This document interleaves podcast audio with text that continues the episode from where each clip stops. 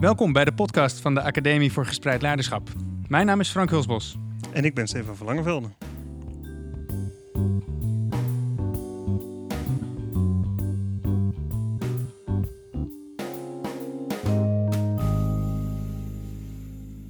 Dag beste luisteraar. Stefan en ik hebben onlangs een heel interessant gesprek gevoerd met drie docenten van de Maria School in Hoorn. De Maria School is een basisschool die een bijzondere organisatievorm heeft. Uh, een aantal jaar geleden heeft het team ervoor gekozen om na het vertrek van de directeur door te gaan zonder één centrale directeur. En in plaats daarvan zijn er drie docenten uit het team die, ja, hoe moet ik dat nou precies zeggen, Stefan, een min of meer leidinggevende functie vervullen. Ja, ze geven nog wel gewoon onderwijs. Ze staan voor de klas. Maar ze hebben aanvullend een aantal, aantal leiderschapstaken. Ja, en tegelijkertijd noemen ze zichzelf dus nadrukkelijk niet directeur. En vinden ze het eigenlijk ook heel vervelend als je ze leidinggevende noemt. Maar willen ze dan iets in de trant van... wij zijn docenten met een bijzondere rol genoemd worden. Een soort rol waar, van waaruit we het overzicht bewaren. En van, waaruit we um, de visie bewaken. En uh, dat is ontzettend interessant, want dat draagt bij aan het werkplezier en de invloed van iedereen binnen het team. Hebben wij ontdekt toen we met hun in gesprek gingen. En ze doen dat ook om het beste onderwijs voor hun leerlingen te kunnen verzorgen. Dus het is een hele interessante casus die eigenlijk een poging doet om meer ruimte te scheppen voor gespreid leiderschap ten behoeve van het leerproces van de leerling en ook de eigen regie en de motivatie van leerlingen voor het leerproces. Um, nou, we gaan hun dus allerlei vragen stellen. Waarom doe je dat nou zo? En wat levert dat dan op? En waar loop je dan tegenaan? En dit is eigenlijk een, zou je kunnen zeggen, kennismakingsgesprek. Een kennismaking met uh, die drie docenten. Jort, Suzanne en Ineke. Ja. ja, want we realiseerden ons eigenlijk na het gesprek... dat we dachten, dit is zo interessant. Hè? Wat hier gebeurt is ook zo erg mooi. Een casus van gespreid leiderschap... over hoe zij daar invulling aan geven... dat het ons eigenlijk wel waard leek om een soort onderzoekje te starten samen met de school. En de Maria School vindt het ook leuk. Die stapt ook in op de uitnodiging. En vandaar ook eigenlijk de uitnodiging naar jullie, de luisteraar, om eigenlijk ook je nieuwsgierigheden en je vragen in te brengen. Dus het gesprek wat je zo meteen hoort, te beluisteren ook met in het achterhoofd, wat, wat roept dit nog bij mij op? Wat is wellicht al interessant, maar wat is ook gewoon nog iets wat me nieuwsgierig maakt?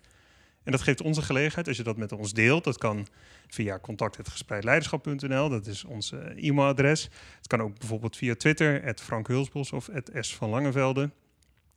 Uh, door die in te brengen, die vraag, kunnen wij die ook meenemen in uh, vervolgpodcast. Die we samen met de Maria School gaan maken om dus wat verder in te duiken over hoe het daar op school gaat. Ja, en dan beloven wij onze luisteraar bij deze dat als we op basis van al die vragen die binnenkomen een mooi onderzoeksplan kunnen maken. Dat we daar een podcastreeks over maken waarin je veel meer te weten komt over hoe deze school werkt en hoe deze school onder aanvoering zou je kunnen zeggen van deze drie bijzondere docenten een poging doet om gespreid leiderschap in de praktijk te brengen. Ja, nou daarom maar nu het gesprek denk ik. Veel luisterplezier. Welkom Jort, Suzanne en Ineke. Dankjewel. Wat leuk uh, dat we bij jullie uh, op bezoek uh, mogen zijn in, in de Maria School. En we gaan een super boeiend gesprek met jullie houden over hoe jullie met elkaar samenwerken. Want jullie hebben zes jaar geleden, zoals ik net al zei, de ongewone keuze gemaakt om verder te gaan zonder directeur.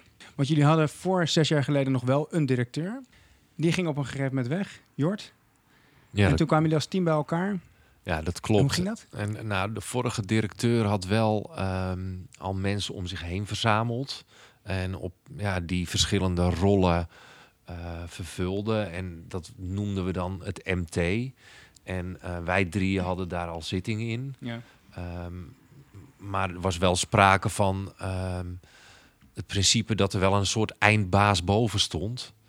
Um, en wij hebben toen eigenlijk, uh, heeft de oude directeur dat gesprek ook wel een beetje uitgelokt. Van hey, hoe kijken jullie daar tegenaan? Uh, zou eentje van jullie dat willen?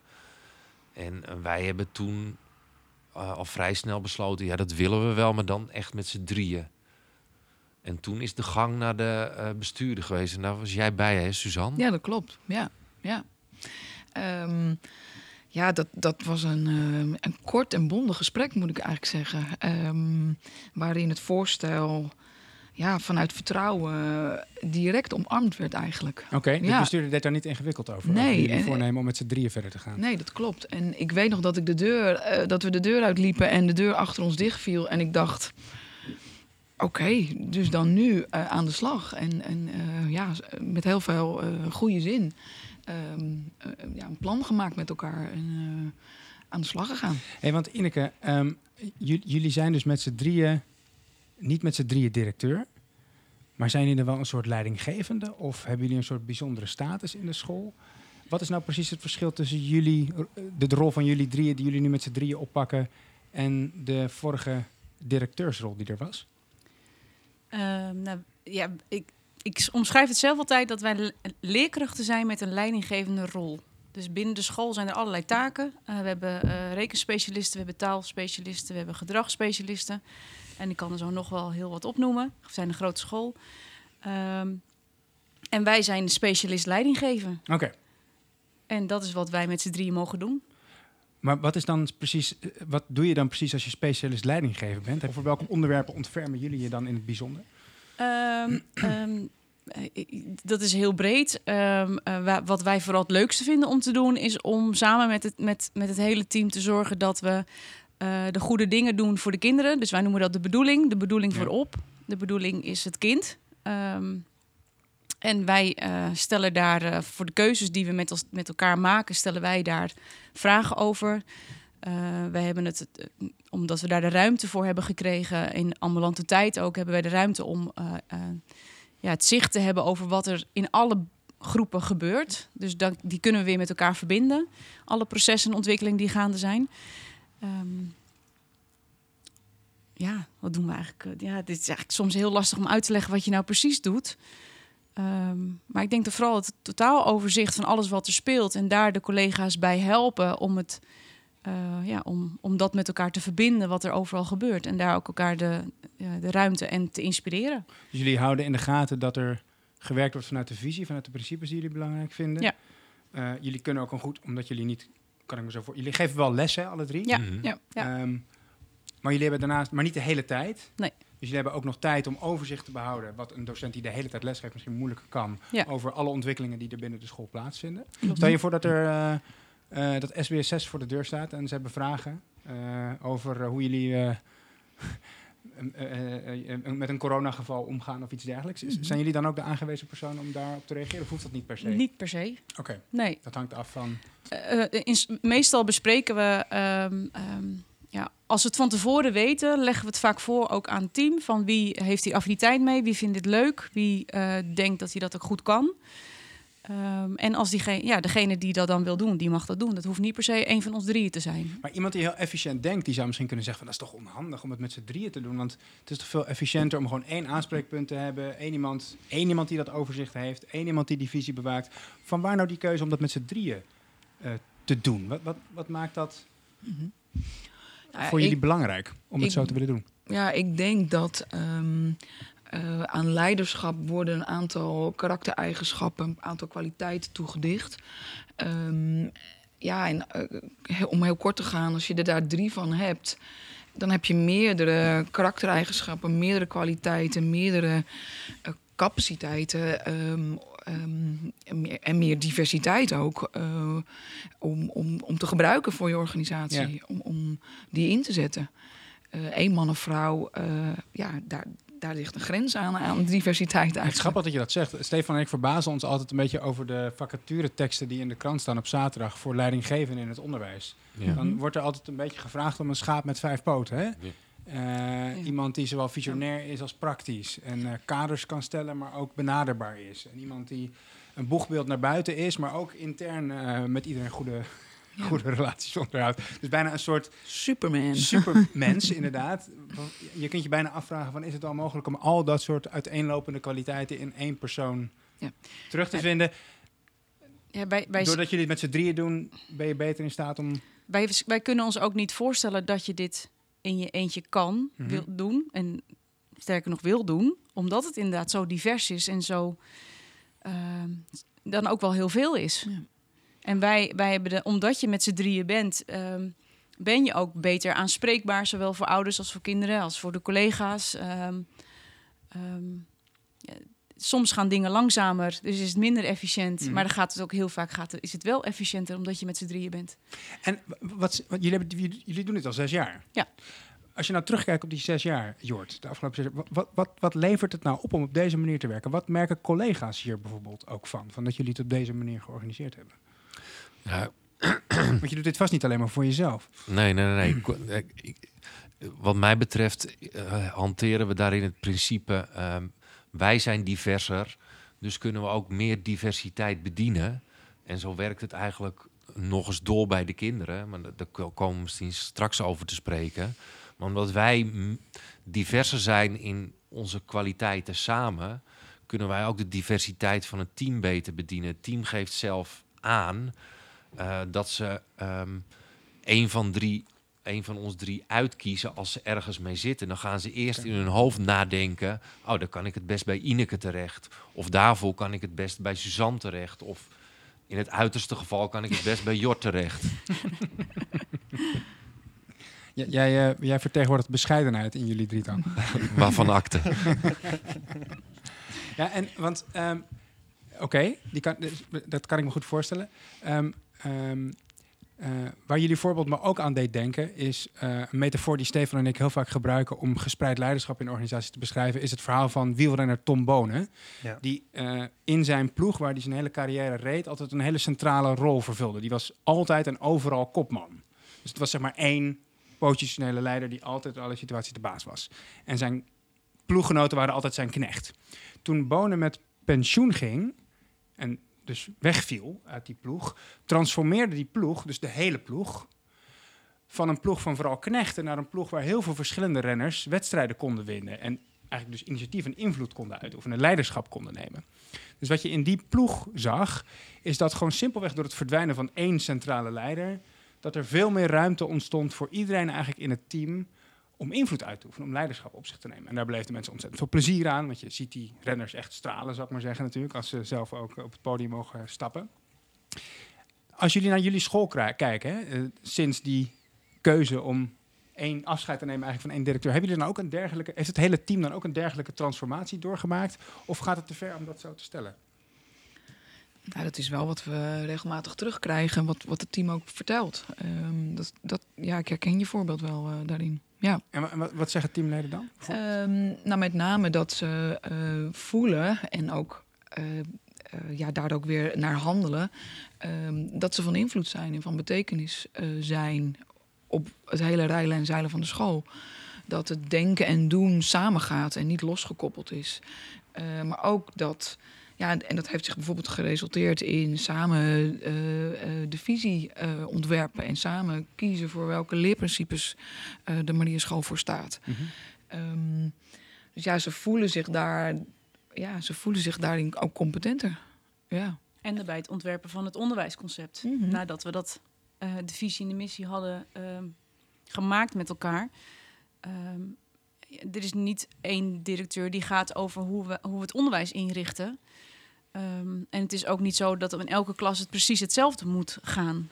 Ehm, zolang het bij onze leerprincipes past, mag je als leerkracht eh, de leiderschap oppakken om het beste te doen voor de kinderen die je op dat moment in jouw klas hebt. En dat is niet één systeem die ieder jaar hetzelfde zal zijn.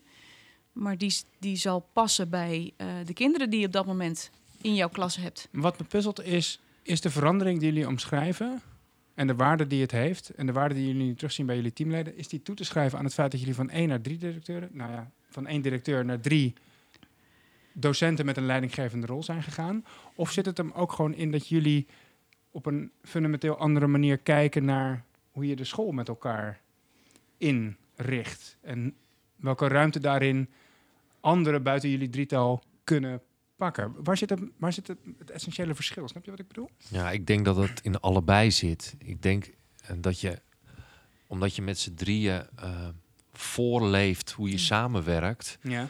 dat je dat eh, dan ook beoogt bij de mensen in je team. Dus dat, dus dat is één. En ten tweede is het ook wel de manier waarop wij kijken hoe je, eh, ehm, hoe je om, om moet gaan met eh, alle professionals hier. En eh, wat wij zien is namelijk dat er heel veel mensen eh, dingen veel beter en veel beter snappen dan dat wij kunnen. En ehm, is het belangrijk dat we ja, ruimte voor me- meesterschap noemen we dat dan, om dat voor die mensen ja, te scheppen. Dat is eigenlijk wat, wat, Mhm. we, wat we graag doen. En dat kan dus ook betekenen dat als we een collega hebben die ergens ja, gewoon veel beter kan dan wie dan ook, eh, dan neem ik met liefde de uren van jouw klas die week of die weken over, zodat zij eh, dat kan gaan doen voor de school, wat op dat moment belangrijk Ja. is. Omdat zij daar, of hij daar gewoon beter in is. Ja, Kun je daar een voorbeeld van geven trouwens? Van eh, een Ja. situatie waarin, dat, waarin je dat ziet gebeuren? Ja ik, ja, ik vind dat wel een mooi voorbeeld. Dat vorig jaar kwam de inspectie bij ons op bezoek. Mhm. die, en die deden een themaonderzoek. En ehm, een aantal eh, collega's van ons, die, was, eh, die sloeg echt aan op dat themaonderzoek. En die wilden dat ook graag voorbereiden. En die wilden daar een, eh, een stuk over schrijven. Ehm, en die wilden de inspecteur rondleiden. En toen hebben wij een deel van hun werk, van hun werk voor de klas overgenomen. En zijn hun dat voor gaan bereiden. Zodat zij vrijkwamen om dat themaonderzoek voor te bereiden Exact. en de inspecteur te ontvangen en rond te leiden door de school. Exact. Ja, precies. Ja, interessant, ja. Maar de- de- ik heb dan het gevoel wat jullie dan nu vertellen, want in het begin ging het eigenlijk een beetje over jullie zijn een soort drie leidinggevenden.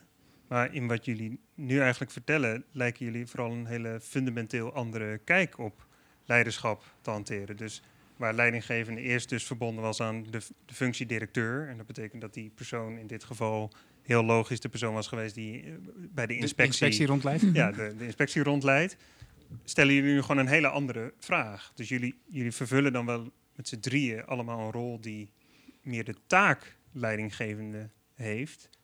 Terwijl collega's eigenlijk op andere momenten net zo leidinggevend kunnen zijn. Wat jij natuurlijk ook in het begin Ja. zei, Frank, eh, taalonderwijs, Ja. rekenonderwijs. Daar zijn eigenlijk andere collega's dan de leider. Ja. Alleen, alleen zorgen wij natuurlijk wel dat die ruimte er ook ontstaat. Maar jullie zijn dus Ja. eigenlijk meer facilitator, zeg maar, zou je kunnen zeggen, van Mhm. die ruimte. Door exact. Op de momenten dat zo'n vraag zich voordoet van die inspectie, dan niet te denken, oh, dat zouden wij moeten doen, want wij hebben in onze functieomschrijving leidinggevende staan. Maar de vraag te stellen, wie is hier eigenlijk het meest geschikt voor? Ja, maar tegelijk, dat, ik denk dat dat inderdaad klopt. Dus dat heeft inderdaad te maken met hoe jullie drieën dan kijken naar hoe je je verhoudt als leerkracht met leidinggevende rol ten opzichte van de rest van het team die die leidinggevende rol in principe niet heeft, althans niet altijd heeft. Maar tegelijkertijd denk ik dat jullie drietal ook een soort garantie is dat er altijd mensen zijn die zich over het geheel Ja. bekommeren, Eh, de focus houden op de visie, hè, wat je eerder noemde, eh, en naar buiten toe eh, een bepaalde rol kunnen vervullen als dat nodig is. Ja. Dus het, het is, lijkt een beetje een combinatie van die twee. En zeg ik dat goed, Ineke? Of Ja, zit- dat, dat zeg je goed. En, en ook wel de, ehm, ehm, de officiële stukken die soms aangeleverd moeten worden. Eh, daarvan doet, ehm, eh, daar, daar heeft het team altijd wel een bijdrage in. Alleen omdat zij eh, eh, vooral bezig zijn met hetgeen waarvoor we zijn, lesgeven voor kinderen. ehm, eh, zorgen wij ervoor dat datgene wat we met elkaar ontwerpen in die officiële stukken terechtkomen. En dat wij dat saaie papierstuk wel maken. En verdelen met de, met de systeemwereld die dat van ons vraagt. Ehm, maar wat erin staat, dat ontwerpen en maken we met elkaar. Ja. Ik kan me trouwens ook voorstellen dat, er, dat het een fundamenteel verschil is. Ik zit me voor te stellen, stel je voor dat ik in mijn eentje directeur ben van de Maria School. En ik heet ook directeur. Eh, dat dat heel anders voelt dan wanneer ik met z'n drieën ben. En ik heet geen directeur, maar ik ben docent of leerkracht. Met een speciale verantwoordelijkheid voor een aantal onderwerpen die we over het algemeen associëren met leidinggeven, zeg maar. Hè? Dus Mhm. dat voelt denk ik ook anders. Kan ik me zo voorstellen. Ja, En jullie, kennen, jullie weten klopt, het verschil ja. misschien niet, omdat jullie nooit in je eentje directeur zijn geweest. Maar zit daar iets in, zo van die ultieme verantwoordelijkheid die je Mhm. als directeur hebt, eigenlijk voor alles?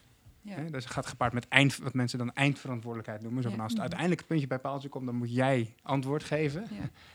Voelen jullie dat minder zo? Nee, ik, ik- ik hoor het wel. Ik hoor het, ik hoor het verschil wel terug als we met de collega's ehm, of de directeuren van de andere scholen, want daar zitten wel directeuren, eh, in gesprek zijn. Dan Mhm. voel ik vaak de en dan hoor ik vaak de, ehm, nou, de zwaarte daar bijna van terug. Of Mhm. de spanning die dan. Ehm, eh, ook nu rondom de, de scholen gaan dicht, eh, vooral de eerste lockdown. ehm, eh, de verantwoordelijkheid van, oh, nu moet er een goed verhaal naar buiten komen. En ik ben verantwoordelijk om dat verhaal naar buiten te brengen. Ehm, en dat moet ook snel en dat moet nu en dat moet goed. Terwijl wij ondertussen daarnaar luisteren en dachten in alle ontspanning van, nou, we denken er even over na. We bespreken het met, Met het team. team. We gaan weer ontwerpen. Ehm, ehm, eh, we kunnen beter even wachten. ehm, eh, met wat we naar buiten brengen, maar wat we naar buiten brengen doen we goed. En eerst weer kijken, oké, hoe gaan we dit goed doen voor onze kinderen?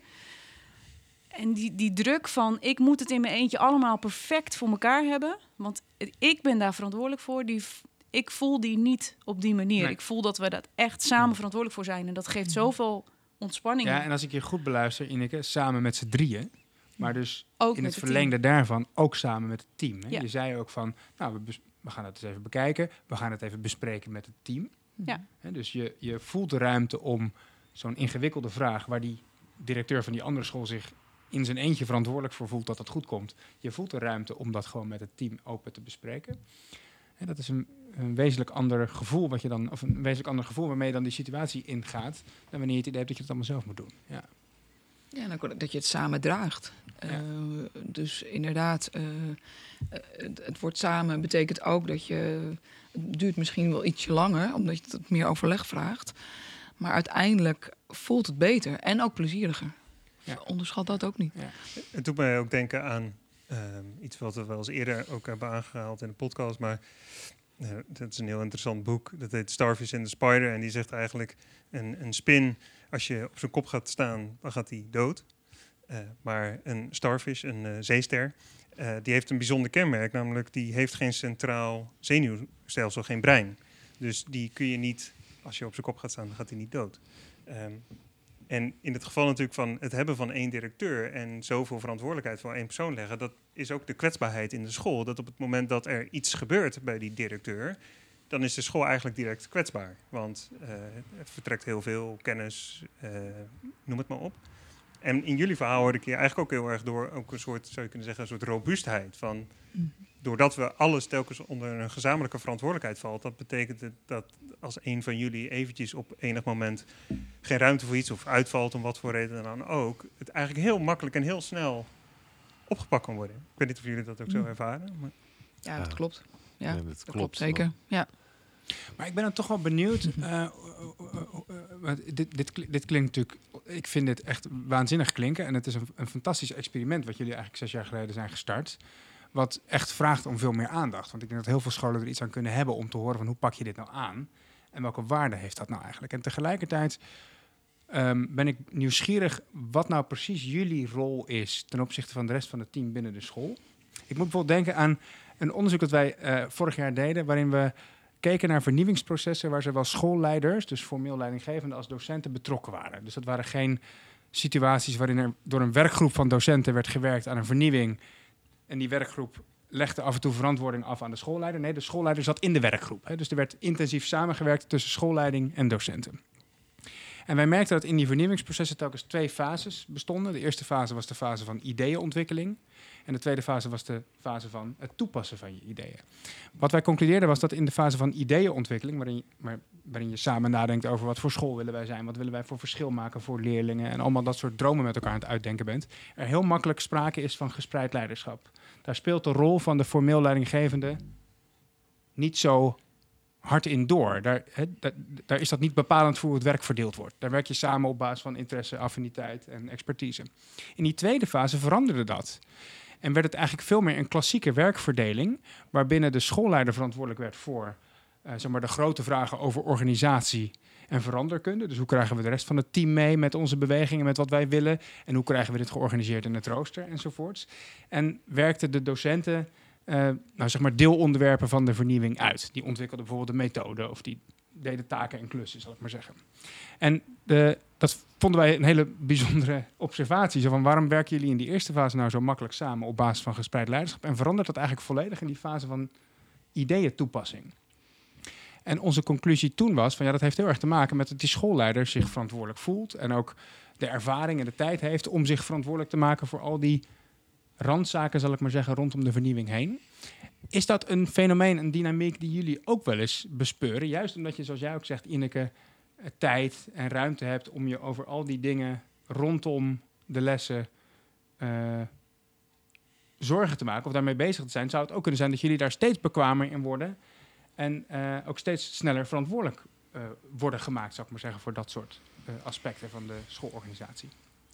Ehm, ja, Of, of, of, of werkt dat hier niet zo? Ik hoop het niet dat dat zo hier werkt. Maar Dat denk ik ook niet. Eh, wij hebben onszelf best wel snel de opdracht gegeven om, ehm, om ons niet te bemoeien met de inhoud over hoe een collega eh, vanuit het eerste ontwerp, ehm, vanuit onze leerprincipes, eh, ja, zijn vak vormgeeft. Ehm, Tenzij het iets is waar wij onze expertise hebben liggen. En dan zijn wij net zo goed deelnemer aan het ontwerpen van hoe gaat het eruit zien in de klas. Ehm, ehm, maar wij gaan er niet over hoe dat watje, zoals wij dat noemen, er dan uit gaat zien. Daar Mhm. gaan de collega's met elkaar over. Eh, waarbij het, eh, het leerprincipe samen betekent dat het niet zo kan zijn dat iedereen compleet iets anders doet. Omdat dat ook weer verwarring voor kinderen geeft. En dan, dan wijk je weer af van de bedoeling, het beste voor, voor kinderen. Ehm, en wij, wat, wij, wat wij wel doen, en ondertussen doen heel veel collega's dat met ons, daar vragen over stellen met onze leerprincipes eh, daarin verwerkt. Dus die worden er steeds ingevlochten van klopt het nog wat we doen in, het, in de wat, Ja. in de uitvoering, in het, in het onderwijsconcept. Klopt dat nog met wat wij vinden hoe, eh, wat goed onderwijs is, waar de leerprincipes eh, ehm, ten goede komen. Maar hoe dat er dan precies uitzien, ja, daar gaan wij niet over.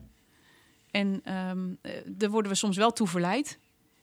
Eh, Ja. Omdat als er dan bijvoorbeeld inderdaad een rooster niet rondkomt, eh ja, hak de knoopjes door voor ons. Ja. Want wij komen er niet uit. Pietje wil dit en Marietje wil Ja, dat. dat is zo'n voorbeeld van wat in ons onderzoek naar voren kwam. Van daar, als zoiets zou ontstaan, ja. dan zou de schoolleiding zich over het algemeen ook verantwoordelijk voelen. En dan wordt er een actief knoop. verantwoordelijk Ja. gemaakt worden om die knoop door te hakken. Ja. Ja, Zeg maar appel Dat wordt. komen appel wordt heel. En dat appel Ja. wordt, wordt ook hier Dus- ook nog dus steeds tot zover gedaan. herkennen jullie het ook wel. Maar wat gebeurt er dan? Wat doen jullie dan, zou ik maar zeggen, om daar mee om te Ehm, gaan? Ja, Mag, mag ik wat zeggen? Ja, we zijn daar ons heel erg van bewust dat het appel ehm, heel vaak langskomt. En het voordeel is dat als je met z'n drieën bent, dat als de ene op het, nou, noem het maar, op het aas wil happen, dat de andere twee zeggen, hey, kijk uit. En dat is echt de afgelopen zes jaar heel vaak gebeurd.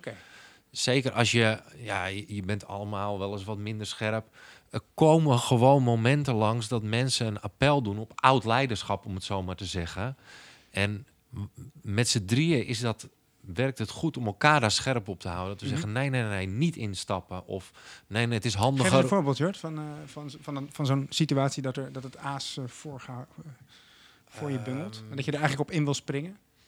Ehm, nou, dat was. eh, we zijn al een aantal jaren eh, zijn groepen 1, 2 en 3 aan het eh, co-creëren om één groot leerplein te ontwikkelen. En daar is met name de, de knip tussen 2 en 3 willen ze daar uithalen. En dat is, dat is een, een, een creatieproces waar heel veel mensen zich mee bemoeien. Mhm. En ehm, van buiten afstaand beschouwend eh, eh, zagen wij ook wel dat het. ehm, ja, dat er binnen die acht of negen mensen die daar aan het ontwerpen waren, dat er niet. Er werden geen rollen toebedeeld. Van eh, mensen met veel kennis en kunde die uiteindelijk de beslissing zouden mogen nemen. Het, het was te veel een principe van gelijke monniken, gelijke kappen, waardoor het eh, best wel lang vlees nog vis leek te zijn. En kwamen ze regelmatig naar ons toe van... hey, eh, vertel ons eens wat we moeten doen, want we zitten helemaal vast. We komen er samen niet uit. We komen er samen niet uit. En dan is het verleidelijk om op de inhoud te gaan en zeggen van... nou, we willen ehm, wel meeluisteren. En dan kunnen we achteraf wel eh, in jullie ontwerpproces eh, feedback geven. Of, en dan met name op de rollen die mensen nemen. Maar we gaan niet voorschrijven hoe jullie het moeten aanpakken. Hoe jullie het inhoudelijk moeten Hoe aanpakken. jullie het inhoudelijk moeten Maar aanpakken. dit, dit is op zich wel een interessant voorbeeld. Want je, je, je, ontfermt je in deze situatie dan dus wel over de wijze waarop het werk georganiseerd, Nee, je, het nee, best georganiseerd kan worden. Kijk, niet zozeer de, in, de inhoudelijke keuzes wil je niet maken voor dat team. Wat zeg jij? Wat, Ja, zei, wat wil jij over, zeggen? over het proces. Ja, precies. Ja. Ja. Dus, dus daar, dus je, je, je denkt wel mee bijvoorbeeld over hoe kun je bijvoorbeeld de rollen goed verdelen, zodat jullie ideeën ook Ja. daadwerkelijk Ja. tot een bepaald exact. eh, resultaat komen. Ja, Ja, Klopt, want ja. Als, je, als je het hebt over hoe de leiderschap in ons team verdeeld is over eh, inzicht in bepaalde processen van samenwerken, dan op dat gebied hebben wij dan. Daar lopen jullie op voor. Nou, daar hebben wij veel affiniteit op. Ja. Dus dan kunnen we een stapje verder helpen. Met als resultaat dat die groep gekozen heeft voor een kerngroep om dat op te stellen. Eigenlijk ook weer een drietal. Dus een drietal binnen onze organisatie, binnen hun organisatie heeft een drietal gekozen die, eh, die eigenlijk onze, nou ja, wij, waar wij het grote geheel eh, de rol hebben, hebben zij in het kleine geheel bij die 1, 2, 3, eh, bij het 1, 2, 3 team Mhm. eh, die rol op zich genomen. Ja, dus dan, dan kies je eigenlijk voor een oplossing om binnen dat team, Suzanne, eh, de bekwaamheid om dat werk te organiseren, waar het dus in eerste instantie een beetje aan ontbrak, te ontwikkelen. Ja, en om dat het proces goed ehm, ja, te begeleiden of, of, of daarvoor te staan. Ja. En, en eh, ja, ja, dat klopt. Ja, dus de, de, wat droevige conclusie die wij in het onderzoek trokken was... als je telkens als schoolleider weer exclusief verantwoordelijk bent... voor het rijlen en zeilen van de werkprocessen... en de Mhm. organisatie van de vernieuwing... dan blijft die situatie zich in de toekomst altijd herhalen. Maar het voorbeeld wat jullie nu geven is ook een manier om juist... de bekwaamheid daartoe binnen het team 1, 2, 3 eh, te vergroten. Ja, en met een drietal, wat, wat Jort ook al zei, met een drietal ja, heb je automatisch je feedback georganiseerd. Ja, ja. Dat zit daar, eh, ja, hoe meer mensen, hoe meer ogen, hoe meer oren. Eh, ja, daar, daar maken wij natuurlijk ja, dagelijks gebruik van, van elkaar dus. En eh, die perspectieven die we alle drie op een verschillende manier hebben, ehm, ja, dat komt automatisch eh, aan tafel bij elkaar. En daar maken we dankbaar gebruik van. En wat is dan de reactie van de collega's? Want jij noemde het net, je hoort eh, oud leiderschap. Dus dat appel wordt natuurlijk gedaan vanuit een behoefte. Eh, het is een duidelijke vraag eigenlijk van help, help mij, ondersteun mij. Wat is dan de reactie als jullie eigenlijk daar niet op instappen? Of in ieder geval er misschien een andere draai aan geven aan de behoefte? Nou ja, wij gaan ervan uit dat, dat iemand die dat appel doet, eh, wij vertrouwen daar in ieder geval op dat het antwoord ook in diegene zit die die vraag stelt of dat appel doet. Eh, dus we gaan er samen naar op zoek wat het antwoord dan is. Eh, maar het is niet, ehm, het blijft altijd van, van degene die de vraag stelt. Eh, we staan er wel naast en we willen wel meedenken, maar de verantwoordelijkheid en de vraag dus blijft van de ander. Ehm, en natuurlijk ondersteunen we, maar altijd samen. Ik kan me ook wel echt voor. Ik, heb, ik heb, als ik nu zo naar jullie zit te luisteren, heb ik het idee dat, dat, dat de kracht van deze manier van werken een beetje zit in de combinatie van dat je simpelweg dat je met z'n drieën bent. En dat je dus niet exclusief verantwoordelijk bent en ge- ge- gehouden kunt worden voor een besluit of een keuze of eh, wat dan ook. Dus dat geeft jullie een soort van eh, eh, natuurlijk vermogen om dingen ook een beetje bij je weg te houden bijna. Hè, dus om niet, eh, je, omdat je je er niet exclusief voor verantwoordelijk hoeft te voelen. Want je bent namelijk met z'n drieën. En de wijze waarop jullie nadenken over het organiseren van de school... en hoe jullie daar ook uiting aan geven... die is er eigenlijk volledig op gericht om mensen zelf eh, aan het roer te houden. Ja, klopt. Ja. en, en niet om de verantwo- verantwoordelijkheid weg te houden, Mhm. maar om hem samen te dragen. Ja. Met als gevolg dat, dat, de, dat we ehm, ehm, met elkaar regelmatig, en niet wij drieën, maar ook de andere collega's wel geven, dat er meer werkplezier is. En voor een deel ook minder werkdruk. Want, de, want het negatieve gevoel van ik mag niks zelf beslissen of het wordt voor mij beslist of ehm, die is er niet. Want op het moment dat een methode niet meer goed lekker werkt, omdat je populaties verandert of omdat je toch hebt vergist in het voorproces van het eh, uitzoeken van zo'n leermethode, Ehm, ja, dan is er niemand die zegt, ja, maar we hebben hem wel nog maar net gekocht, dus we moeten ermee door. Mhm. Nee, dan gaan we opnieuw met elkaar kijken, oké, en wat hebben we dan wel nodig? Dus we zijn, iedereen mag ten alle tijden eh, op de rode knop drukken en zeggen, hé, hey, dit gaat niet, dit- ik, ik heb er last van, laten we gaan kijken hoe het anders kan. Ja. Dus je hebt altijd een gevoel, van, ja, een sterk gevoel van autonomie. Je mag er zijn, je, je doet het toe, eh, wie maar je dat ook zit bent. hem er dus ook in dat jullie niet als drietal met een leidinggevende rol de neiging hebben om dan te zeggen: nee, maar we hebben hier nu voor gekozen. En dus heb- besluiten wij nu als drietal om daar ook aan vast te houden, want dat hebben we nu helemaal gekozen. Die, die houding hebben jullie dan dus nee, niet. tenzij het niet meer past bij onze leerprincipes. Of tenzij het nog wel helemaal past bij de leerprincipes, maar de collega ehm, eigenlijk op iets anders vastloopt. Dan ga je dat met elkaar onderzoeken. Ja. Maar het is, het is zelden dat het antwoord is nee, dat kan niet. Of, ehm, Ja. Ja. Nee. Wat moet je dan eigenlijk eh, als je hier als docent werkt? Hè? Heb je dan, eh, Stefan en ik, misschien kan je er iets over zeggen, Stefan, want wij, onze, ons uitgangspunt is altijd dat je in iedere situatie leert. Hè? Je leert altijd om je te verhouden tot je omgeving. Als je in een sterk hiërarchische omgeving werkt, dan Nou ja, dan leer je om eh, je te schikken naar wat anderen zeggen. Om, om te luisteren, om orders op te volgen, om het heel strikt te zeggen. misschien ook wel ge- slim gebruik te maken van de hiërarchische eh, organisatiestructuur. En je kan daar natuurlijk ook in klimmen als je jezelf op het juiste moment eh, goed laat zien. Ja, en, Juist. eh, maar, en omgekeerd kan het natuurlijk ook zijn op het moment dat je, dat je, dat je één keer te horen krijgt... je moet je kop niet boven het maaiveld uitsteken of jouw initiatief dat wordt niet gewaardeerd.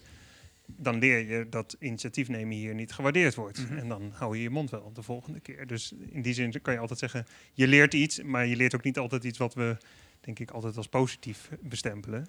Ehm, en natuurlijk in een situatie van meer gespreid leiderschap leer je eigenlijk andere dingen. Natuurlijk leer je andere bekwaamheden. Dus de vraag is eigenlijk, wat leert eigenlijk een docent of een leerkracht, beter gezegd natuurlijk hier? Ja, wat heb je eigenlijk situatie. nodig ook, ben ik wel benieuwd naar. Wat, Ja. wat, moet, wat moet je eigenlijk, welke bekwaamheden vraagt het eigenlijk om binnen de context van de Maria School te werken? En niet zozeer in het, on- in het, in het stukje onderwijs, maar veel meer in het stukje van de, organisa de wat ongewone organisatiecontext, zeg maar.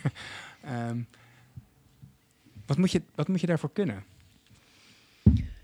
Ehm, ja, je moet in ieder geval ehm, eh, het initiatief bij jezelf voelen. En, en daar ook een, een, een vorm, eh, vo- ja, dat tonen op, op een manier die bij je past. Ehm, Je beseffen dat je het niet altijd allemaal zelf hoeft te weten of te kunnen. Ehm, maar wel maar dat, je wel verantwoordelijk iets bent. Wat, maar dat je wel een stap kan zetten om dat in ieder geval aan te geven. Dus wij zeggen wel eens niets doen kan niet. Je hoeft het niet te weten, je hoeft niet te kunnen, maar niets doen kan hier niet. Want dan ehm, gebeurt er dus ook bij ons echt niks. Want er is niemand anders die hem dan van jou, die dan voor jou regelt. Dus er zit wat dat betreft ook wel een. Het klinkt natuurlijk. Die dingen noemden jullie ook een aantal keer. Het, is een, het klinkt als een aantrekkelijk werkklimaat waar je veel plezier kunt beleven aan wat je doet en waar je ook betekenisvol werk kunt doen. Mhm. De dingen die je doet, die hebben ook echt. Die betekenen ook echt iets. Maar tegelijkertijd wordt er ook wel een stevig appel dus op je gedaan. Je, je dat moet, ja. Van je kunt ook niet stil gaan zitten. Je Nee. kunt niet gedwee achteroverleunen binnen de Nee, je, je moet jezelf goed kennen. Wij, wij noemen dat je eigen verhaal kennen. Mhm. Dus weten wanneer je, ehm, ehm, wanneer je dichtslaat. Weten wanneer je het spannend vindt. Weten wanneer je ehm, te veel doet. Of, de- dus heel goed jezelf kennen. Of leren kennen, dat mag ook. Je hoeft niet meteen, maar daar wel open voor willen staan. En daar ook kwetsbaar soms in durven zijn. Hoeft ook niet de hele dag, maar... maar dat je durft toe te geven, ik kan dit gewoon niet. En wie kon mij helpen? En dat is soms best wel een drempel. Uh, maar we, we leren met elkaar, want we zijn, het lijkt nu allemaal zo alles hier helemaal perfect gaat. Dat is ook niet altijd het geval. Maar we leren wel steeds meer om dat met elkaar te doen. En als, een, als we nieuwe collega's hebben, om daar omheen te gaan staan. En dat ook te benoemen. En als we het zien, zien gebeuren, dat we daar dan ehm, eh, ja, dat we, dat, dat we helpen om een stap te gaan zetten. Maar dat vraagt wel iets anders van je dan eh, dat je kan afwachten en dat het wel geregeld wordt om Zijn er ook mensen die het hier dan ook echt, als je dat Mhm. verhaal zo hoort, Jort, van, eh van Ineke, zijn er mensen die het hier echt moeilijk hebben? Of die hier niet, die zich hier echt niet thuis voelen? Ja, ja en daar, daar, daar eh, ontdekten wij ook eh, op een gegeven moment ook wel een soort rode draad in. Dat we mensen die we ehm, eh, hebben aangenomen de afgelopen jaren, eh er zijn er al best wel een groot percentage is ook alweer weg. En ehm, ja, dat heeft ermee te maken gehad dat ze, die mensen sloegen heel erg aan op de visie, eh, op ons verhaal. Ehm, en toen het in de praktijk ook daadwerkelijk zo was, eh, merkten ze bij zichzelf. En vaak waren dat mensen die kwamen uit een cultuur jarenlang waarin het denken en doen gescheiden was. Mhm. Waarin- wa- waarin veel meer opdrachten werden uitge... Je was degene die opdrachten uitvoerde. Ehm, ja, en ze misten houvast. Hm. En eh, dat was, daar hebben wij ook... ehm, nou, zelfkritisch zijn we ook. Want daar hebben we, dat hebben wij een tijd lang ook onderschat met z'n drieën. En we hadden deze mensen meer eh, steunstructuren kunnen bieden.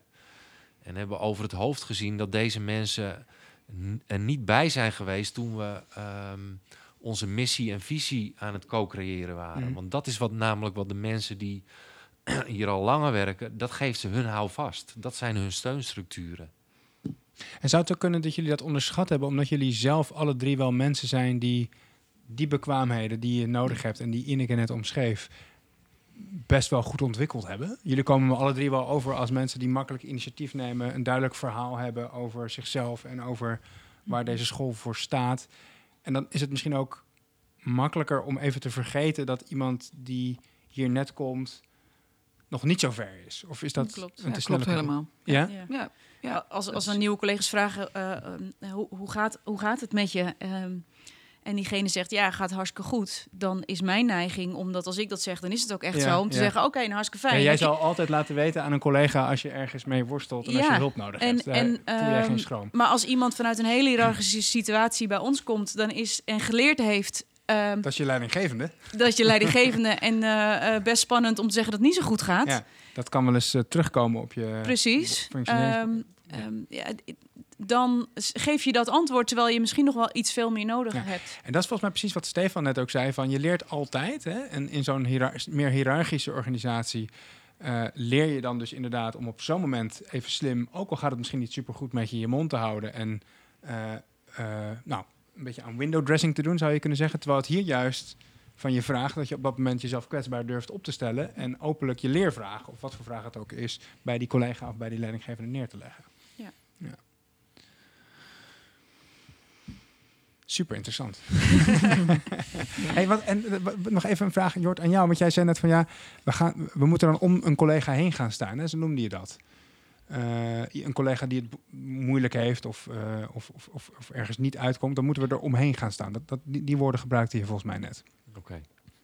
Ja, ernaast gaan staan. Of daarnaast gaan Ja. staan. Oké. Hoe- Wat betekent dat precies? Hoe, hoe- wanneer doe je dat goed? Hoe pak je dat aan? Dat Ja. ernaast gaan staan. Ja, dat, dat is, eh, en, en dat is ook wel wat, wat jullie eh, zelf ook eh, nu al een aantal keren te sprake brengen. En dat is ook ons vak eigenlijk. Je stemt af op eh, hetgeen waar diegene een issue mee heeft. En de processen in je hoofd werken dan zo dat je eigenlijk de zone van de naaste ontwikkeling gaat aanbieden. Want in een notendop is dat leren. Ja. En dus het is niet zo dat je altijd hetzelfde doet. Het hangt van de persoon af. Het hangt van eh, eh, de ontwikkelingsfase van die persoon af. Het hangt ook van het probleem af.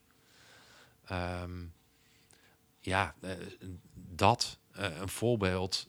Misschien ook wel in. Vorig jaar hadden we een collega. Die had echt angst om weer te gaan werken met COVID. Die heeft de hele lockdown thuis gezeten. Ook niet eens om een rondje te wandelen. En ja, toen gingen we weer open. En die collega had ontzettend het verlangen om weer aan het werk te gaan. Maar durfde gewoon echt niet. En eh, dan neem je diegene echt bij de hand. Dan ga je samen hier op de knieën, op de vloer, ga je lijnen trekken. eh, je schuift tafels op zijn plek. Dan, dan ga je over tot zo- zo'n mate van helpen. Terwijl je Mhm. bij andere mensen eh, een andere manier kiest. Dus dat, dat is echt heel situationeel. Dit, dit, wat je, dit, dit voorbeeld dat je nu omschrijft, dat, dat, komt, dat, dat klinkt voor mij ook eh, eh, super betrokken. Zo van, ook, ik, eh, ik heb zelf misschien niet dat gevoel van angst om weer aan het werk te gaan, maar ik begrijp helemaal dat jij dat wel hebt. Ik heb er alle begrip voor dat jij dat wel hebt. En ik ga nu gewoon alles doen om jou hier, hier weer thuis te doen voelen, zeg maar. Exact. En om jou het gevoel te geven dat je wel, nou ja, met een, met- in veiligheid zou ik maar zeggen, les kunt geven. Want Ja. ik weet dat je dat ook graag wil. Ja. Ja, ja, precies. Maar stel je nu voor dat een collega, ehm, dat je merkt bij een collega van, oh ja, eh, het lukt die collega niet om zijn kwetsbaarheid of om zijn vraag te uiten, maar ik zie wel dat hij worstelt. Met, een, met, met, met, met, met iets wat er niet goed gaat in de les. Of met iets. Ja, Dan hebben we hier het principe, dan eh, neem je initiatief tot een eh, ronde tafelgesprek. Een ronde tafelgesprek. Ja, ja. Ja, dat is een Vertel, begrip hier op deze school. Ehm, ja, het, klinkt heel eenvoudig. Ehm, ehm, heb je zelf een kwestie of zie je een kwestie bij de ander, eh, zoals jij eigenlijk eh, in in de inleiding Ja. op deze vraag eh, schetst, dan kan je ten alle tijde de betrokkenen bij die kwestie uitnodigen. Oh, wow. om, om letterlijk aan een tafel te zitten. En we zeggen ronde tafel omdat eh, iedereen aan die tafel ook gelijk is. Eh, er is niet een voorzitter of niemand zit aan het hoofd. Daarom eh, noemen we het een ronde tafelgesprek. Ja, en dan proberen we vooral aandacht te hebben, natuurlijk ook voor de inhoud van de kwestie, maar ook voor het gevoel wat daarbij hoort. Ja, dan, dan spreek je voor jezelf, maar je checkt ook wat je ziet bij de ander. En, en ook voor het proces of, of de aanloop naar de inhoud soms. Dus eigenlijk alle facetten van die kwestie komen langs. En ehm, ja, en natuurlijk is dat ook wel eens spannend. Want eh, ja, er kunnen allerlei onderwerpen v- van zo'n rondetafelgesprek... eh, dat kunnen allerlei onderwerpen zijn. Het kan niet onderwijskundig zijn, maar het kan ook iets tussen mensen. Een conflict kan, Ja? ja, zeker ja. weten. Ja. En, Of een ehm, zorg. Van ik heb Suzanne, ik, Ja. ik maak me als Ja, ik, ik maak me erover zorgen omdat je te hard werkt. Ik weet ik veel, ja maar het iets. kan, alles zijn. daar een ronde tafelgesprek mag Ja. ook. Ja. klopt. En, en, en ja, er zijn weinig eh, regels, om het zo maar te zeggen, voor zo'n ronde tafelgesprek. Wel van ja, we gaan niet de deur uit zo, eh, voordat het opgelost is. Dat is wel een belangrijk. Die staat wel een soort van bovenaan. En die gelijkheid waar ik het Maar over had. Dit, dit, dit klinkt, ik Stefan, ik weet niet hoe jij hier naar luistert, maar dit klinkt bijna als het ultieme alternatief voor ga maar naar de schoolleider, want je komt er niet uit. Ja. Hè, dus Ja, ik ben ook. en je, ik- wordt in deze context bijna gedwongen om er dus, nou, gedwongen klinkt zo naar, maar om eruit te komen met elkaar en om het open op tafel te leggen. Nou, en ik ben ook Wat benieuwd, want, want je zei van ehm, het is een begrip. Dus dit, Ja. is, dit is iets wat, wat iedereen bij wijze van spreken altijd in zijn achterhoofd heeft. Dit is een optie. Waarbij Klopt. in een hiërarchische organisatie de optie is: ik kan altijd nog naar mijn leidinggevende Ja. stappen. En dat is ook een begrip. Dat is ook een begrip. Is hier, de, is hier het begrip, de optie, eh, een, een ronde tafel. Maar ho- hoe is dat ontstaan? Oeh, jeetje. Ehm, Ja, vooral geweest? tijdens ontwerpprocessen die we, eh, we hebben. Ja, we hebben vanaf zes jaar geleden zijn we inderdaad wat Jort vertelde, hebben we samen ehm, de visie en de missie eh, ontworpen. En vanuit daar eh, zijn er op onderwijskundig gebied een aantal eh, ehm, veranderkundige processen geweest op het gebied van, van rapport naar portfolio, op het gebied van eh, hoe organiseer je het onderwijs in je klas, eh, van, van klas lokaal en, en, en, Mijn en groep. leers, ja, en mijn groep, leerstofjaar, klassensysteem naar leerplein. Die term is ook al gevallen. Eh, voor wereldoriëntatie hebben we een andere methode. Dus dat zijn, die kwamen allemaal tegelijk, die processen, die veranderprocessen. En ja, wat Jort ook al zei over dat 1, 2, 3 proces, eh, dat leerplein. Ja, er, ja, er gebeurde zoveel in de school. Ehm, ik denk dat die toen ontstaan is van hey, de, eh, met veranderkundige processen komen er kwesties langs. Ja. eh, zoals we En dan moet, je, dan moet je iets mee. En dan moet je het over hebben. Die ambitie van Ja. er moet veel ruimte zijn voor iedereen om invloed uit te oefenen. Dat je die tegelijk Klopt, maar soms on- ontstaat er ook wel ruis tijdens die processen. En ruis is met name Precies. een aanleiding om een ronde tafel maar, te beleggen. maar als er ruis ontstaat, wil je niet dat je terugvalt op een klassiek leiderschapsprincipe, maar dat je er samen uitkomt. En dan is een Ja. ronde tafelgesprek waarschijnlijk een beter alternatief. Ja, en dat je niet krijgt wat je vaak bij eh verander, veranderprocessen ziet, dat je dan met elkaar besluit, zie je wel, dit werkt dus niet. Mhm.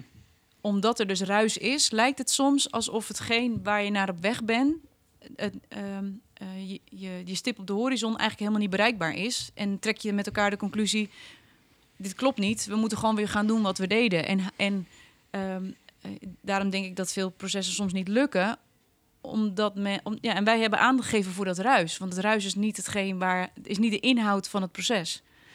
Eh, ruis is vaak wat bij de mensen zelf zit aan, aan angst of aan ik kan het helemaal nog niet. We willen wel daar naartoe, maar kan ik dat zelf wel? Zonder dat dat duidelijk uitgesproken is. Zonder dat je er daar met elkaar he- over hebt. En dan blijf je ergens hangen eh, wat, wat niet nodig is.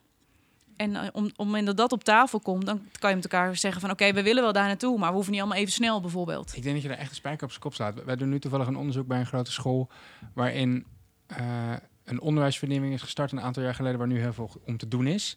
En als je de mensen daarover spreekt, dan is niemand echt ontevreden over de uitgangspunten en de, en, en de doelen, zou ik maar zeggen, van de vernieuwing.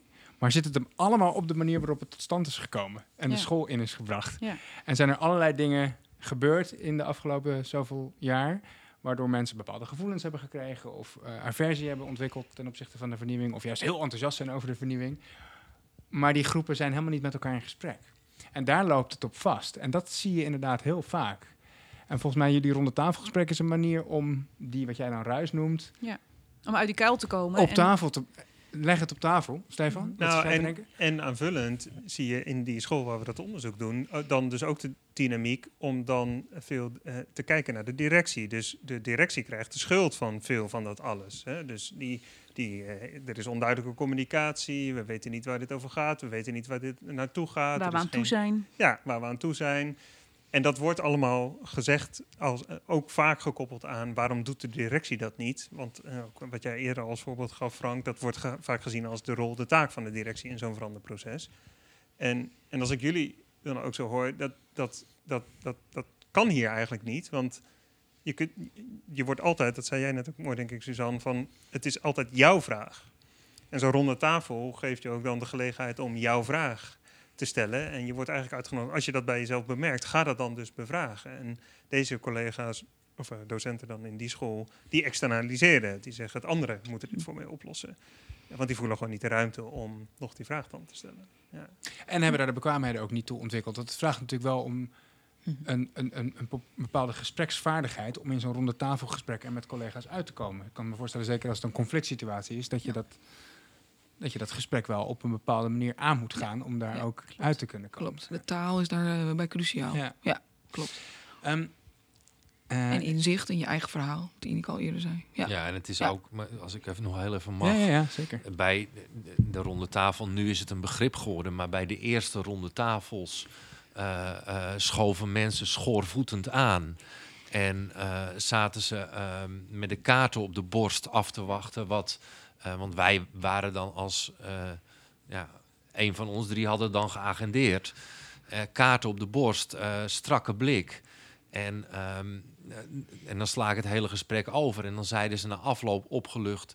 Ja, ik dacht dat ik. ja, ik dacht dat ik echt wel eventjes de, behoorlijk de maat zou worden, eh, eh, zou worden genomen in dit gesprek. Maar dat is helemaal niet waar. Ik merk nu pas dat jullie eigenlijk samen met mij willen nadenken over. Nou, wat dan ook. Dus er is daarin ook. Ja, je, je, je perspectief op zo'n gesprek met een leidinggevende Ja. moet ook eventjes Exact. veranderen door een ervaring ermee. Exact. Ja. exact. Ja, en een van de leerprincipes van ons is, we hebben er vijf, maar een ervan is vertrouwen.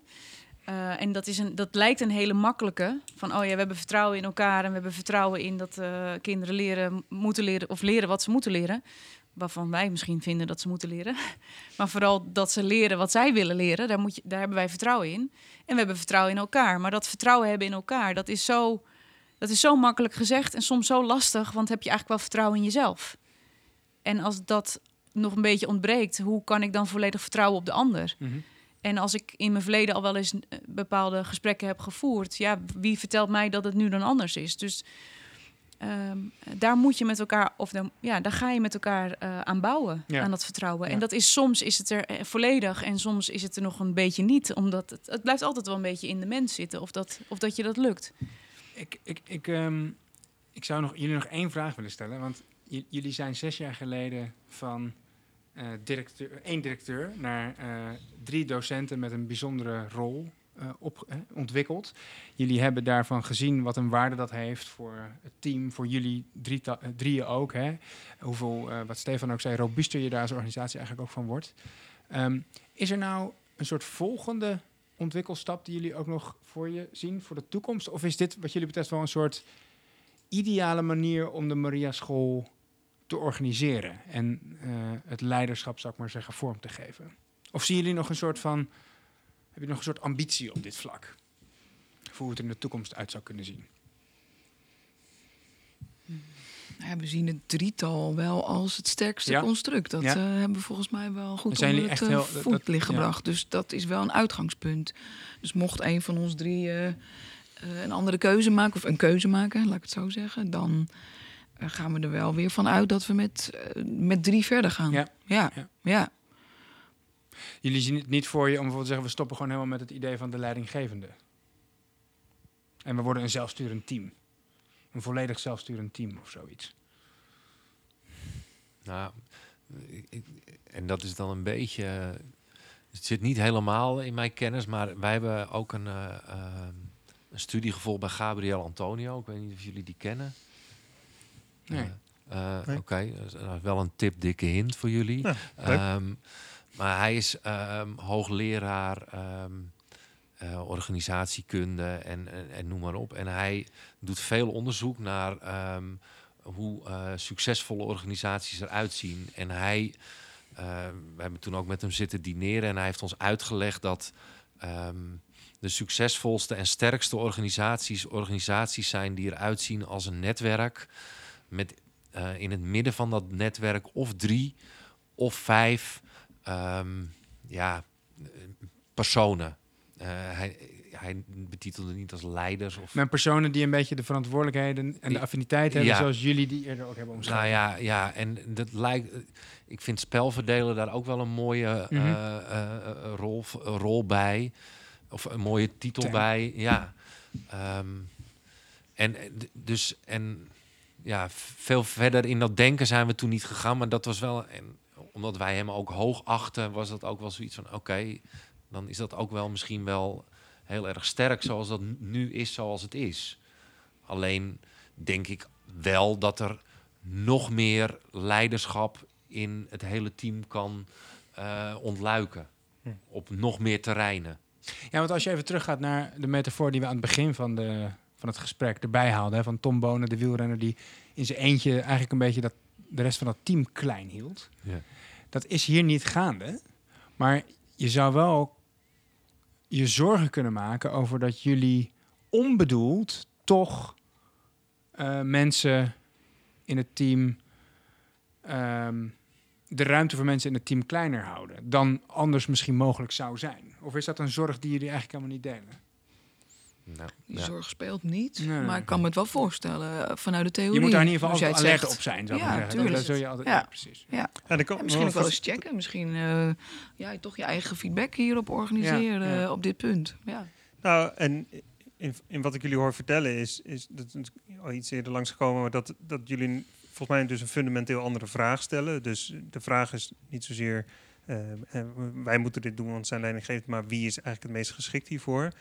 En daaruit spreekt ook heel veel eh, eh, gerichtheid op de ander. Dus ook in eigenlijk alle voorbeelden die jullie geven, laten jullie ook zo merken, zo heel duidelijk de ander zo serieus te nemen en in positie te willen brengen. Dus als je een vraag stelt, dan is de vraag van jou. Hè? Niet de neiging om die vraag dan je toe te eigenen en te denken, oh, daar moet ik dan nu iets mee, want de vraag wordt aan mij. Dus er zit heel veel in, in veel van wat ik u hoor zeggen, wat de hele tijd gaat over hoe kan ik de ander, ehm, ja, zeg maar, invloed laten houden op Ja. deze situatie. Het gaat per definitie niet om ons, nee. Ja, en, Nee. dan, en, en dan perk je natuurlijk eigenlijk helemaal niet eh, de ruimte nog meer in van iemand. Als eigenlijk constant de afweging is die je maakt, eh, wat kunnen we dan nu doen om in ieder geval de ruimte voor iedereen maximaal te houden? Ja, dan beperk je hem niet snel, kan ik me voorstellen. Met, met als eh, ultiem doel dat wij ook zo met onze kinderen omgaan. Ja. En dat die dat ook gaan leren. Want daar doen we dit eigenlijk, nou eigenlijk, daar doen we dit allemaal voor. Het is heel fijn dat wij met, met elkaar eh, op deze manier mogen werken en dat we dit zo organiseren. Maar wel constant met die bedoeling voorop. Voor de kinderen. Ja, ik moet, als je dit zo zegt, Ineke, moet ik denken aan een prachtige podcast met Jozef Kessels. Die eh, daarin vertelde over dat de school eigenlijk een, een laboratorium zou moeten zijn om democratische waarden over te brengen op kinderen. En als je dus een school organiseert met een hiërarchische structuur en een docent die voorschrijft eh, aan de leerlingen wat, hoe en wanneer ze moeten leren, waar de leerlingen geen enkele invloed op hebben, dan breng je eigenlijk geen democratische opvattingen over, maar veel meer een soort ja, eh, Het beeld is dan niet congruent dus, natuurlijk. en eigenlijk Nee. zeg jij dat ook. Van de, Ja. de, de wijze waarop wij met elkaar samenwerken, dat willen we ook juist laten zien en meegeven aan onze kinderen. En we kunnen het niet zelf op een totaal andere manier organiseren, terwijl we met onze kinderen. eh, Kinderen zijn er ook altijd wel nieuwsgierig naar. Ze, vragen heel, Ja, ja. ze stellen heel vaak de vraag, maar wie is hier nou echt de baas? ja, toch dat idee van er moet toch iemand moet de toch baas zijn. iemand de baas zijn? En, dat, en, het, en dat, dus ja, ze nemen het antwoord dan wel aan van, nou ja, uiteindelijk zijn we hier allemaal de baas. En soms doet meester Jort iets wat, wat hij goed kan en soms, nou ja, enzovoort. Eh, maar die vraag wordt wel regelmatig gesteld. En dat is wel heel grappig, dat het toch wel in ons als mens zit. En wat dat we zeg je graag dan als Ja. een leerling dat vraagt? Ja, Ehm, ehm, eh, dat, we, dat, dat eigenlijk alle juffenmeesters hier de baas zijn. Ja. Ehm, en dat soms eh eh, juf Suzanne iets regelt en soms meester Jort en soms ik als het nodig is. Omdat eh, de juffen en meesters eh, eh, veel bezig zijn in de klas en die hebben daar geen tijd voor. en wat is dan de reactie? Hmm, begrijpen ze wel. Soms het gaan ze ermee akkoord en soms is iemand heel hardnekkig en die blijft dan zeggen: Ja, maar wie is het nou echt? Oh, Ik vertrouw het niet helemaal. Nee, er moet toch echt één iemand het zijn? Nou, dan noem ik vaak eh, de minister. oh ja. Ja. Ja. Hartelijk dank eh, voor, voor dit super interessante gesprek. Stefan, wat, wat, wat leren we nou van de Maria School als het gaat om gespreid leiderschap in het onderwijs? Wat, heb- wat blijft jou bij van het gesprek in ieder geval? Ehm, nou, eh poeh, een aantal zaken. Ik denk ten eerste, ehm, jullie laten natuurlijk ook duidelijk merken dat het wel fijn is om de, de taken die, ja, die je doorgaans wel belegt bij een leidinggevende, dat je die nog wel duidelijk verankert in het team of bij personen legt. In jullie geval verdelen onder jullie drieën. Eh, maar dat je wel nadrukkelijk in de school aandacht hebt voor, maar wie, bewaakt, wie heeft dan toch nog een helikoptervisie? Of wie bewaakt dan toch nog de visie? Eh, want je, je kan snel de neiging hebben bij gespreid leiderschap om dan te denken dat dat, dat gaat helemaal open en ja, we zien wel wie dat doet of er staat wel iemand op. Of, en dan kan het ook een beetje blijven hangen. En jullie hebben eigenlijk heel bewust de keuze gemaakt voor ja, maar dat zijn wel zaken die we echt wel duidelijk nog wel willen blijven doen. En dat, dat willen we als onderdeel maken van de rol van iemand. Ehm, maar dat legitimeert dan vervolgens niet dat je een soort bovengeschikte positie hebt in alle gevallen. Eh, en ik denk dat dat heel veel ruimte dus laat inderdaad voor collega's om dan toch om ook nog initiatief te nemen. En niet het gevoel te hebben van eh, uiteindelijk is hier toch één baas. Eh, als het een beetje bij paaltje komt, dan is er toch een baas. Ja. Ja, Frank? mooi. Ehm, ja, ja, ik, ik, ja, ik denk inderdaad dat, dat, dat, alleen dat drietal al dat dat heel veel doet. En dat je daarmee ook, eh, wat ik eerder, dat vond ik wel een interessante gedachte, van dat je, dat je daarmee je ook gewoon niet exclusief verantwoordelijk, letterlijk niet exclusief verantwoordelijk hoeft te voelen voor van alles. Wat, wat ruimte geeft bij jullie om ook eh, eh, ruimte te geven eigenlijk aan anderen. Hè? Dus niet te voelen van, oh, nu, nu wordt er echt een appel op mij gedaan. Dus nou moet ik ook wel naar voren stappen. Ik denk dat je dat gevoel gewoon minder snel hebt als je met z'n drieën bent. Ja, en jullie zijn duidelijk alle drie ook, eh, geven jullie je rol vorm, vorm vanuit de principes die Stefan net omschrijft. Zoveel mogelijk gericht op de ander en het vergroten van ruimte voor de ander. Ehm, maar het zou misschien wel de moeite waard kunnen zijn om ook nog eens met collega's in gesprek te gaan over hoe zij het ervaren. Want ik heb het gevoel dat er nog veel meer interessants te, te leren is van jullie school. Ja, zonder meer. Als ik, eh, maar dat, dat is een open uitnodiging waar we nog wel eens op terugkomen. Hmm, leuk, aangenomen. Dit was het gesprek met de Maria School. Zoals we aan het begin van de podcast al zeiden, gaan we een onderzoekje starten met de Maria School. Dus nogmaals de oproep aan jullie als luisteraar om je nieuwsgierigheden, je vragen, je interesses naar deze school met ons te delen. En dan gaan we die zeker meenemen in een volgende podcast. Eh, Dat kun je dus met ons delen via contact.gespreidleiderschap.nl of door bijvoorbeeld Twitter. Tot snel.